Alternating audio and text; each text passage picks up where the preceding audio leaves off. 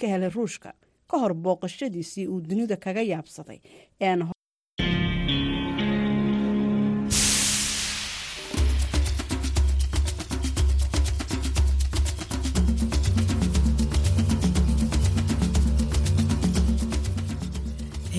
ni idhaa ya Kiswahili ya Sauti ya Amerika, VOA, ikitangaza kutoka hapa Washington DC.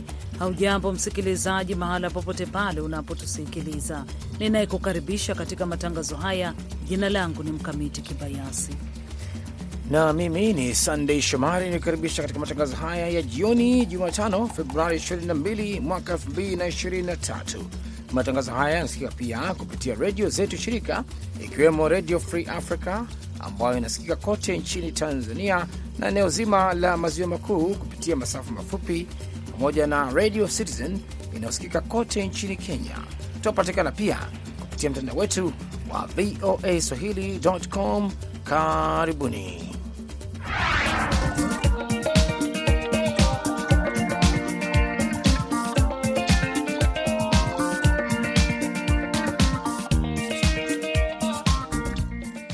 Ripoti tulizokuandalia hivi sasa ni kwamba kiongozi wa upinzani huko Kenya Raila Odinga anadai kwamba Rais William Ruto hatoi kipaumbele kuhusu baa la njaa nchini humo ambalo linawakabili takriban watu milioni 4.3. Tunaambia hata mkitumia nguvu kiasi gani hamtaweza. Wakenya wanakuja for you. Kenyans are coming for you. Mpende msipende. Na katika ripoti nyingine, raia wa Nigeria watapiga kura Jumamosi katika uchaguzi wa rais unaoangaziwa kwa makini na wapiga kura nchini humo. Hizi ni baadhi tu ya vidokezo pamoja na ripoti utakazozisikia katika matangazo haya ya dakika 30 kuanzia hivi sasa. Kwanza, Sande Shomari anakusomea habari za dunia.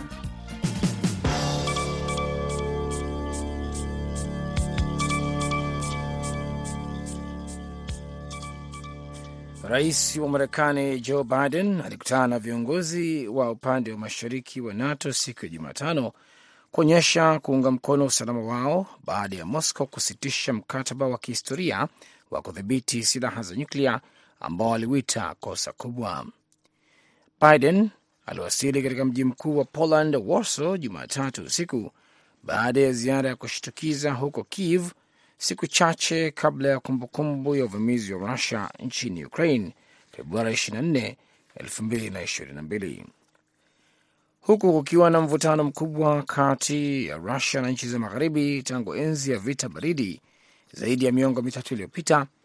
Biden alihutubia maelfu ya watu katikati mwa jiji la Warsaw Jumanne na kusema watawala wa kiimla kama rais wa Rusia Vladimir Putin lazima wapingwe.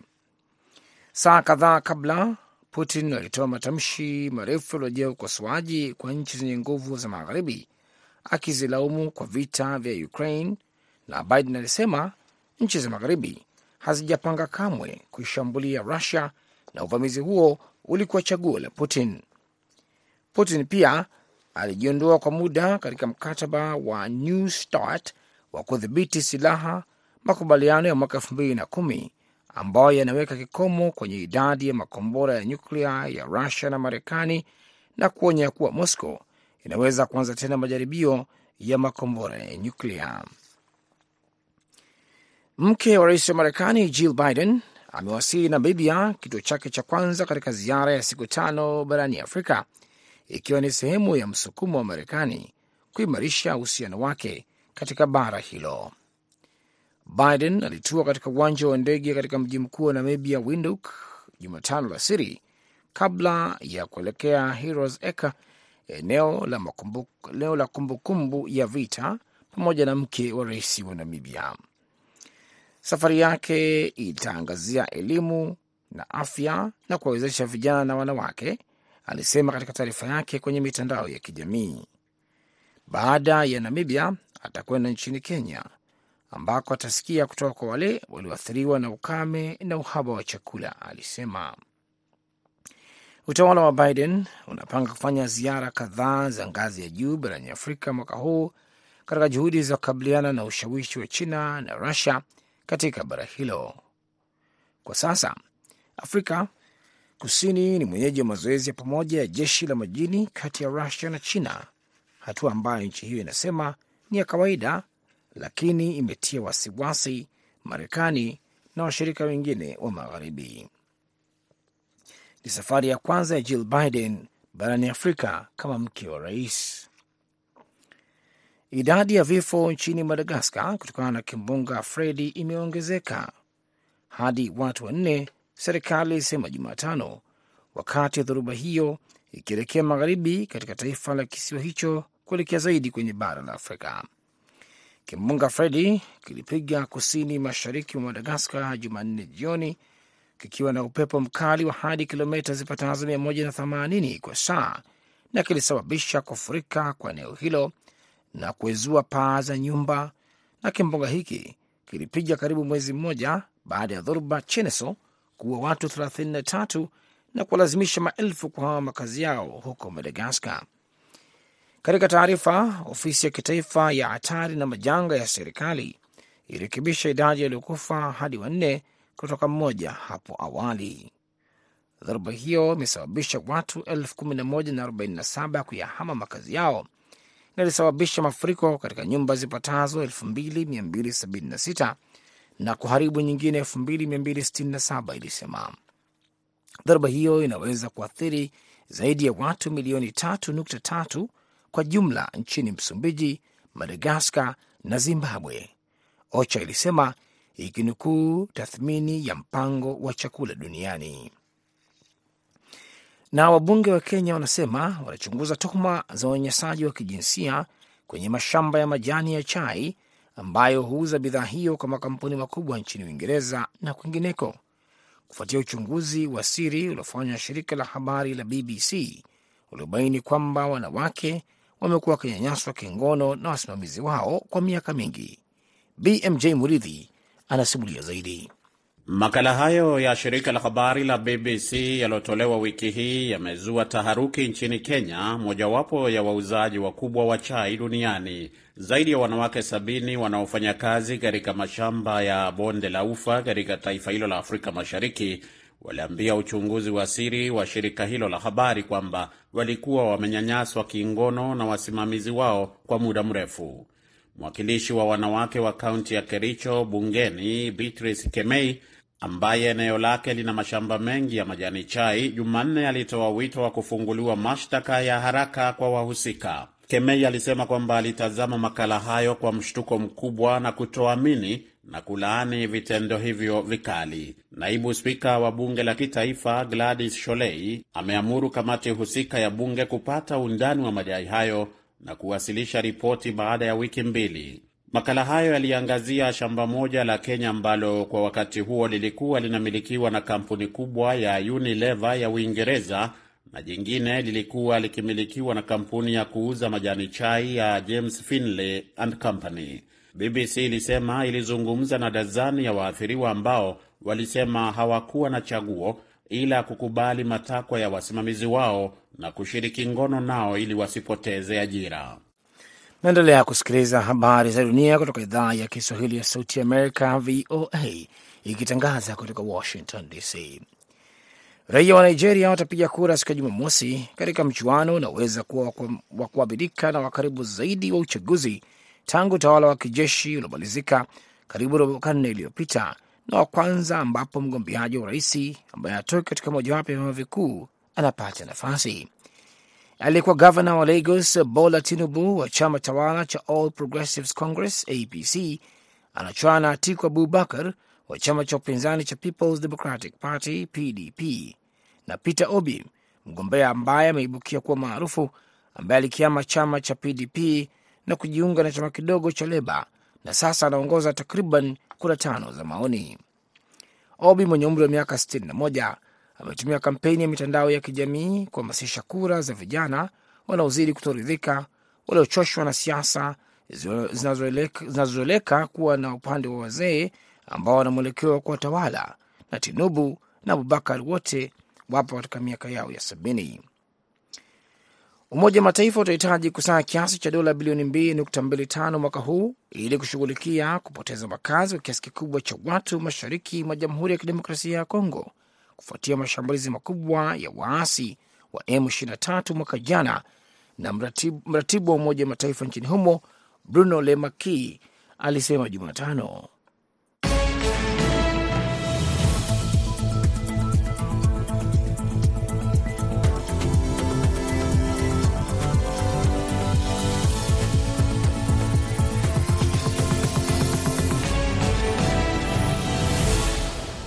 Unaendelea kusikiliza matangazo ya Sauti ya Amerika kutoka hapa Washington DC. Habari tuliyoipatia uzito wa juu ni huko Jamhuri ya Kidemokrasi ya Kongo, DRC. Uh, katika eneo la Mushaki kaskazini mwa mji wa Goma karibu na mji wa Sake ambapo inaarifiwa kwamba wakazi wa miji hiyo wamelazimika kuhama makazi yao na kukimbilia mji wa Sake na wengine katika mji wa Goma kufuatia mashambulizi ya waasi wa M23. Ripoti zaidi anayo mwandishi wetu wa Austere Malivika. Hapa tunapatikana katika barabara ya Mushake ambako wanawake na watoto wanakimbia na mbuzi na hata wengine kuku kufuatia mlio wa risasi unaendelea hivi sasa. Tuko nakimbia juu wako napiga masasi kule yule maadui wanaingia kule. Wengine wakitumia pikipiki kukimbia na wengine hata miguu wakiwaonekana wamechoka. Wanasema kwamba wamechoshwa na hii hali ya kivita, hasa wanawake wakisema kwamba wamepige, wamekimbia kutokana na mapigano yaliyoanja saha za asubuhi. Sie tuko chini ya mushaki mu manyumba kule mvilaji atuye kama badui bashaingia, lakini mushaki atuye juu. Tunasikia tu masasi kwenalia tu sana, tusaidie juu tunateseka sana. Sie populasio tunateseka sana, tunateseka sana sana sana, lakini mm, tunasikia njala, batoto banahangaika. Ona baadhi yao wakikimbilia katika mji wa Sake unaopatikana takribani kilomita 25 kaskazini mwa mji wa Goma.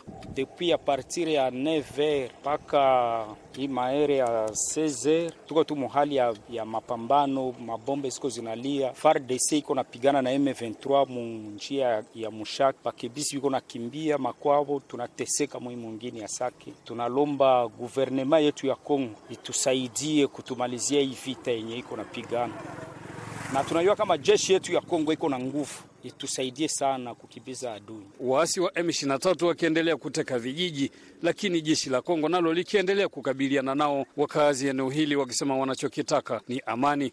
Vita haitaleta amani, mesie tunataka watutayarishie wa, wa, sie tulishavumilia. Ndio mnataka nini? Tunataka amani juu kila mkongomani anajitafutia, sio wakaaji wa, wa wa mwingine ya Sake tunataka ni amani, me hatutaki. Kwa muda mrefu sasa jeshi la serikali linapambana na waasi wa M23.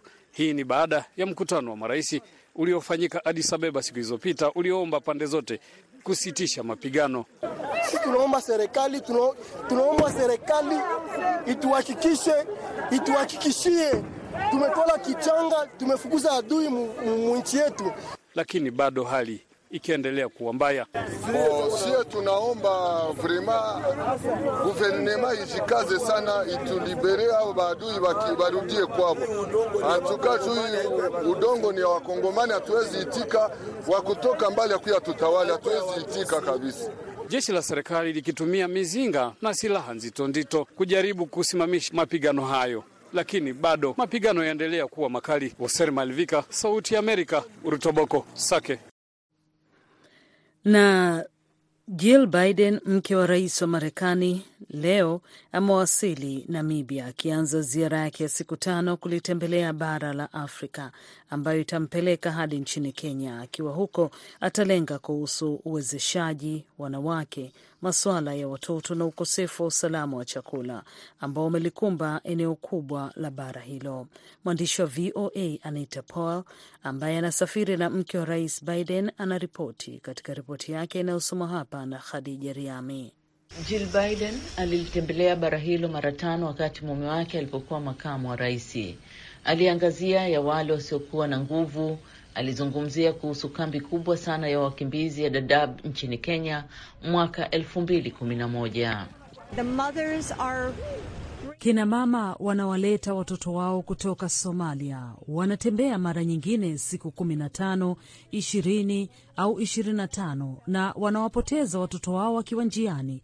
Kwa hivyo ninachosema ni kwa Wamarekani tunaweza kuwafikia na kuwasaidia, kwa sababu hali ya huku ni mbaya sana. Hivi sasa mke wa rais anarejea nchini Kenya wiki hii. Hivi leo atakuwa nchini Namibia, ikiwa ni mara ya kwanza kwa mke wa rais kufanya hivyo tangu taifa hilo lilijipatia uhuru miongo mitatu iliyopita. Kwa kuongezea, atalenga zaidi masuala ya wanawake na watoto. Mke wa rais pia ataangazia suala la ukosefu mkubwa wa usalama wa chakula, hali ambayo inawagubika tena eneo la Afrika Mashariki. Mwezi Disemba, Rais Biden alitangaza msaada wa kibinadamu wa takriban dola bilioni mbili ili kupambana na tatizo hilo katika kanda hiyo. Msaada huu utasaidia kuhakikisha kwamba watoto na familia hawalali na njaa. Ziara ya mke wa rais mara nyingi inatoa mbinu kwa mkakati wa mwelekeo wa uraisi kwa kiasi kikubwa, wakati Jill Biden mwenyewe anaelezea wazi kuwa hana mamlaka ya kiutendaji na hana mamlaka kutoka kwa wapiga kura wa Marekani. Sijachaguliwa, lakini nilikuwa na jukumu fulani. Kama wake wa wakubwa, tunawahudumia watu katika nchi zetu, tunaona mioyo yao pamoja na matumaini, tunashuhudia miujiza midogo ya huruma pamoja na ukarimu kati ya majirani. Tunafahamu vyema kitu gani kinaweza kutokea wakati jamii zinapokuja pamoja. Mangapi yanaweza kubadilika wakati tunafanya kazi kushughulikia sababu ambazo ni kubwa kuliko sisi wenyewe. So much bigger than ourselves. Wake wa marais wa Marekani kwa kawaida wanapokelewa vizuri sana barani Afrika, amesema Catherine Jellison, profesa wa Marekani wa masuala ya historia ya wanawake na jinsia katika chuo kikuu cha Ohio, pengine kwa sababu wana fursa nzuri kwa rais. Kwa kweli kutakuwa na ukaribisho mzuri kwa mtu ambaye si mwanasiasa, ambaye anafanya kuliko mwanasiasa. Wakati huo huo, utawala wa Biden umekuwa ukieleza ku Afrika kuhusu kuiunga mkono Ukraine dhidi ya Russia, na hivi karibuni waziri wa fedha Janet Yellen alikwenda Senegal, Zambia na Afrika Kusini na waziri wa mambo ya nje wa Russia mwaka huu alifanya ziara kadhaa katika mataifa ya Afrika ambayo yana historia au yenye uhusiano wa kiitikadi na Russia au iliyokuwa Umoja wa Sovieti kama vile Mali, Sudan na Angola. China imempeleka waziri wake mpya wa mambo ya nje barani Afrika katika ziara yake ya kwanza huko, ikiwa ni dalili ya masilahi ya kina ya taifa hilo barani humo. Mke wa rais atakuwepo barani humo kwa siku tano. Khadija Riami, VOA, Washington.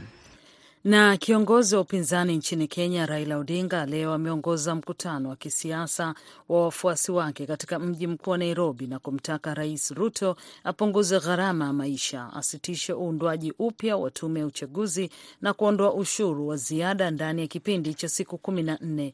Vinginevyo ataongoza maandamano makubwa nchini humo kushinikiza aondoke madarakani. Kennedy Wandera anayoripoti zaidi.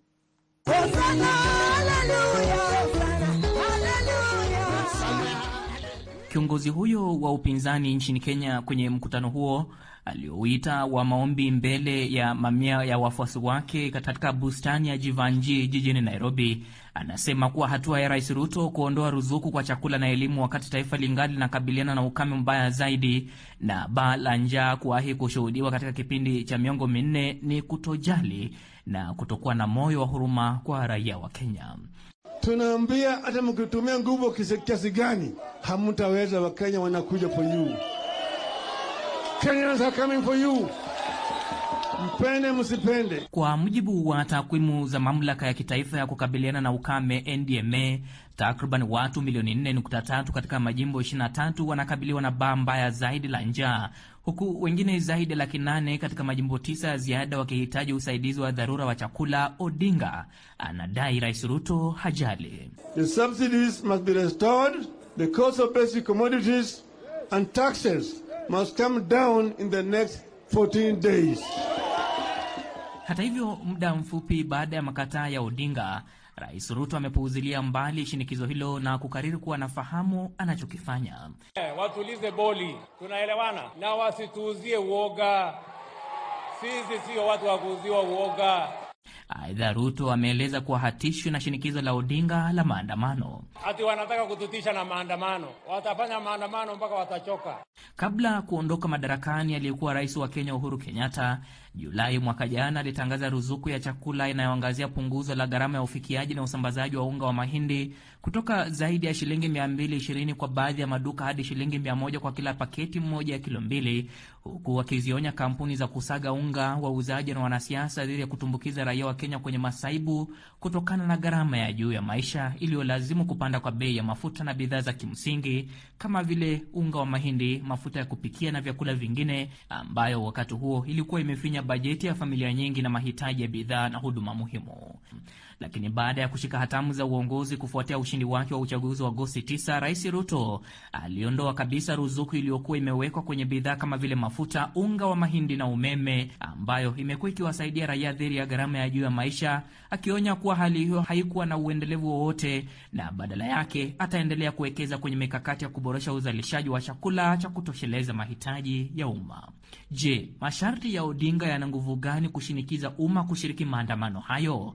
Johnson Dande, mchumi na mfuatiliaji wa maswala ya uongozi nchini Kenya, anaeleza. Hatakosa watu wa ku, ku, kuandamana naye. Kenneth Wandera, Sauti ya Amerika, Nairobi.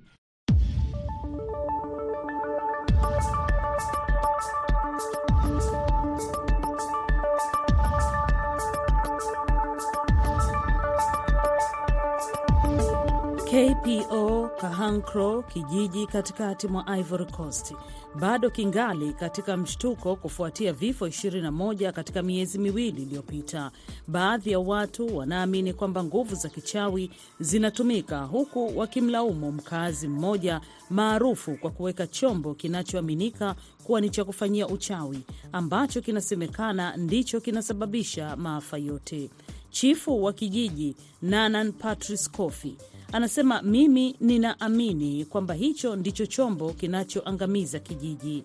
Maafisa wa afya, hata hivyo, wanasema wamegundua aina fulani ya bakteria hatari kwa jina la Clostridium kwenye chombo hicho na pia kwenye miili ya watu waliofanyiwa vipimo baada ya kufa. Basi katika makala ya afya hii leo, Mary Mgawe anasimulia juu ya mvutano kati ya imani ya uchawi pamoja na tiba. Bakteria hao hatari wanaoweza kusababisha kifo wanapatikana kwenye udongo na pia kwenye utumbo wa wanyama pamoja na binadamu.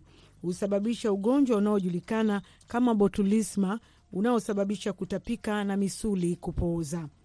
Dorothy Kaumane Aho, bibi mwenye umri wa miaka 46, amekaa chini ya mti wa mwembe huko Ko Kahankro, kijiji kilichoko katikati mwa Ivory Coast, akiwa bado yuko kwenye hali ya mshtuko baada ya kushuhudia kifo cha ghafla sana cha msichana ambaye ni mjukuu wake wa miaka mitatu kutokana na ugonjwa huo usioeleweka.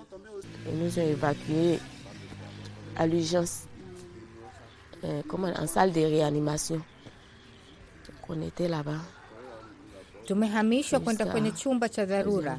Kile cha kurejesha mapigo ya moyo. Tulibaki pale hadi saa nne za usiku, ambapo tulifahamishwa kwamba kuna mtoto amefariki. Kulikuwa na watoto wawili kwenye chumba hicho. Majira saa nane alfajiri, msichana mwingine mdogo alifariki pia, na mjukuu wangu pia mdogo alifariki majira ya saa tisa alfajiri. Wajukuu hao ni miongoni mwa watu ishirini na moja waliokufa kwenye kijiji hicho katika kipindi cha miezi miwili iliyopita, likiwa tukio ambalo linapingana na imani za muda mrefu za uchawi na tiba ya kisayansi.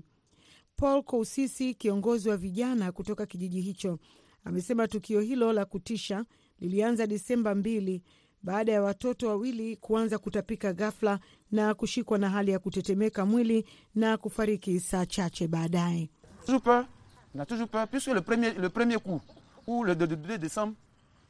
Bado tuna hofu, bado tuna hofu kwa sababu pigo la kwanza la matukio ya vifo vilivyotokea Desemba mbili na kuwa watu sita. Hali hiyo ilitulia kwa mwezi mmoja na kurejea tena. Kwa hiyo huu ndio wasiwasi wetu ambao tumekuwa nao kwa wiki moja iliyopita. Leo tumekuwa na hili kwa takriban wiki moja, kwamba hakuna vifo. Hatutaki jambo litokee tena, lakini linaweza kutokea tena. Ndani ya kijiji kuna imani kwamba uchawi ulikuwa unatumika kitu kisichoeleweka kulingana na maeneo ya mkuu wa kijiji Nana Patrice Coffey. Wakati hali ya taharuki ikiendelea kutanda, baadhi ya wanavijiji wamekimbia, shule imefungwa na serikali ilipeleka maafisa na wanasiasa ili kutuliza hali. Je, actuellement je dis que c'est le fétiche qui, qui détruit le village oui mais euh. Wakati huu ni uchawi unaoharibu kijiji, Depuis le village lakini vijiji jirani, tangu watu waliposikia kwamba watu wanafariki, hawaji tena kwetu. Ingawa hali imetulia, lakini majirani wa karibu yetu hawakurejea tena. Kapo Kahankro hawaji tena huku, kwa hiyo tumezingirwa. Uchawi na umetuharibia maisha. Maafisa wa afya ambao wameorodhesha rasmi vifo vya watu 18 wamegundua bakteria hiyo ya hatari ndani ya kibuyu cha maji cha mtu mashuhuri wa kijijini hapo, Francois Koume Koudio, anayetuhumiwa kwa kufanya mambo ya uchawi. Wachunguzi wanasema Koudio aligusa maji yaliyokuwa yamechafuliwa kwenye kibuyu kupitia mawasiliano yake na wengine, huenda kidudu hicho kilienea. Joseph Beni Bivor ni mkurugenzi wa taasisi ya kitaifa ya usafi wa umma ya Ivory Coast ambayo ilifanya majaribio hayo. Anasema vidudu hivyo vinapatikana kwenye vifaa vya kuchezea watoto, na wakivigusa na alafu kutia mikono mdomoni wanaambukizwa mara moja. Hata hivyo, kwa hivi sasa hakuna tena vifo, lakini hofu bado imebaki miongoni mwa watu. Mwisho wa makala ya afya siku ya leo, na kusii sana usikilize kipindi hiki wakati mwingine wiki ijayo. Ni mimi Meri Mgawe.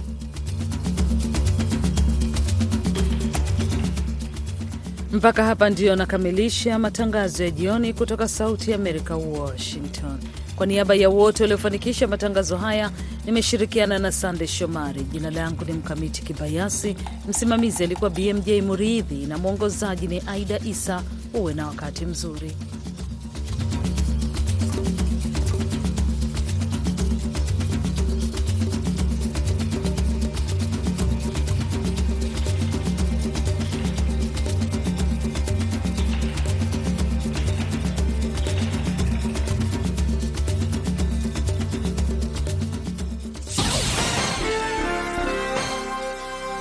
Ifuatayo ni tahariri inayoelezea maoni na msimamo wa serikali ya Marekani.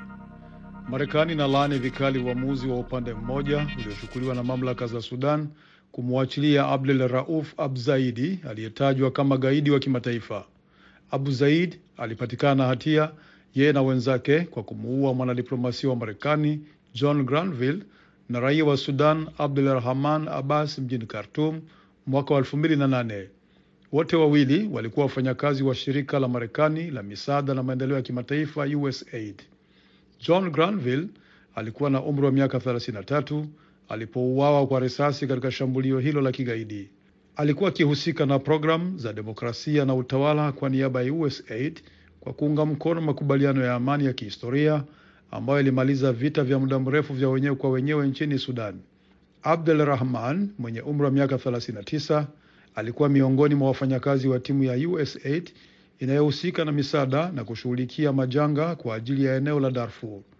Abu Zaid alipatikana na hatia na kuhukumiwa kifo kwa kuhusika kwake katika mauaji hayo. Januari 30 mwaka huu, mahakama ya juu ya Sudan ilimwachilia huru. Msemaji wa wizara ya mambo ya nje ya Marekani Ned Price alisema madai ya serikali ya Sudan kwamba familia ya Granville ilitoa msamaha ni ya uongo. Tunatoa wito kwa serikali ya Sudan kutumia njia zote zilizopo za kisheria kutengua uamuzi huo na kumkamata tena Abu Zaid. Katika taarifa ya maandishi, mkuu wa USAID Samantha Power alisema ukosefu wa uwazi kuhusu mchakato wa kisheria uliopelekea kuachiliwa kwa muuaji wa John na Abdulrahman na madai kwamba maelewano ya mwaka 2020 kati ya Marekani na Sudan kutanzua mzozo huo yalijumuisha msamaha kwa Abu Zaid ni ya uongo na ya kupotosha. Tutaendelea kushinikiza uwajibikaji kamili, na mimi na familia nzima ya USAID tunatuma rambirambi zetu kwa familia za John na Abdurahman zinapoendelea kuvumilia kiwewe cha mauaji ya wapendwa wao, alisema Balozi Power. Tunapofanya kazi kuenzi kumbukumbu ya John na Abdurahman na kuomba sheria ifuate mkondo wake dhidi ya wauaji wao, tunaendelea kushikamana na wananchi wa Sudan na matarajio yao ya kuwa na taifa la amani na la kidemokrasia. Msemaji wa wizara ya mambo ya nje Ned Price Amesisitiza kwamba Marekani inaendelea kushirikiana na maafisa wa ngazi ya juu wa Sudan na kutaka hatua zichukuliwe katika suala hili muhimu. Usalama wa raia wa Marekani na wafanyakazi wa ubalozi nje ya nchi bado ni kipaumbele cha juu cha utawala huu, alisema Price. Hatutalegeza msimamo huo. Hiyo ilikuwa tahariri inayoelezea maoni na msimamo wa serikali ya Marekani.